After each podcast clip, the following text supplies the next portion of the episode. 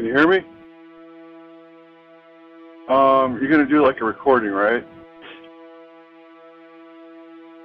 Just some of the stuff he said didn't add up. It didn't make sense. A normal person wouldn't have done the things that he said.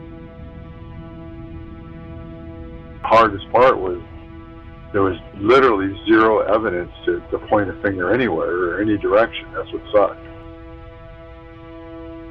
What makes it? What makes you feel that it was a meat salesman? Guy lied and said no, he never sold meat or met her or anything. And were you there for that interview? Yes. Pretty odd guy. Well, I, I won't. I won't comment on that.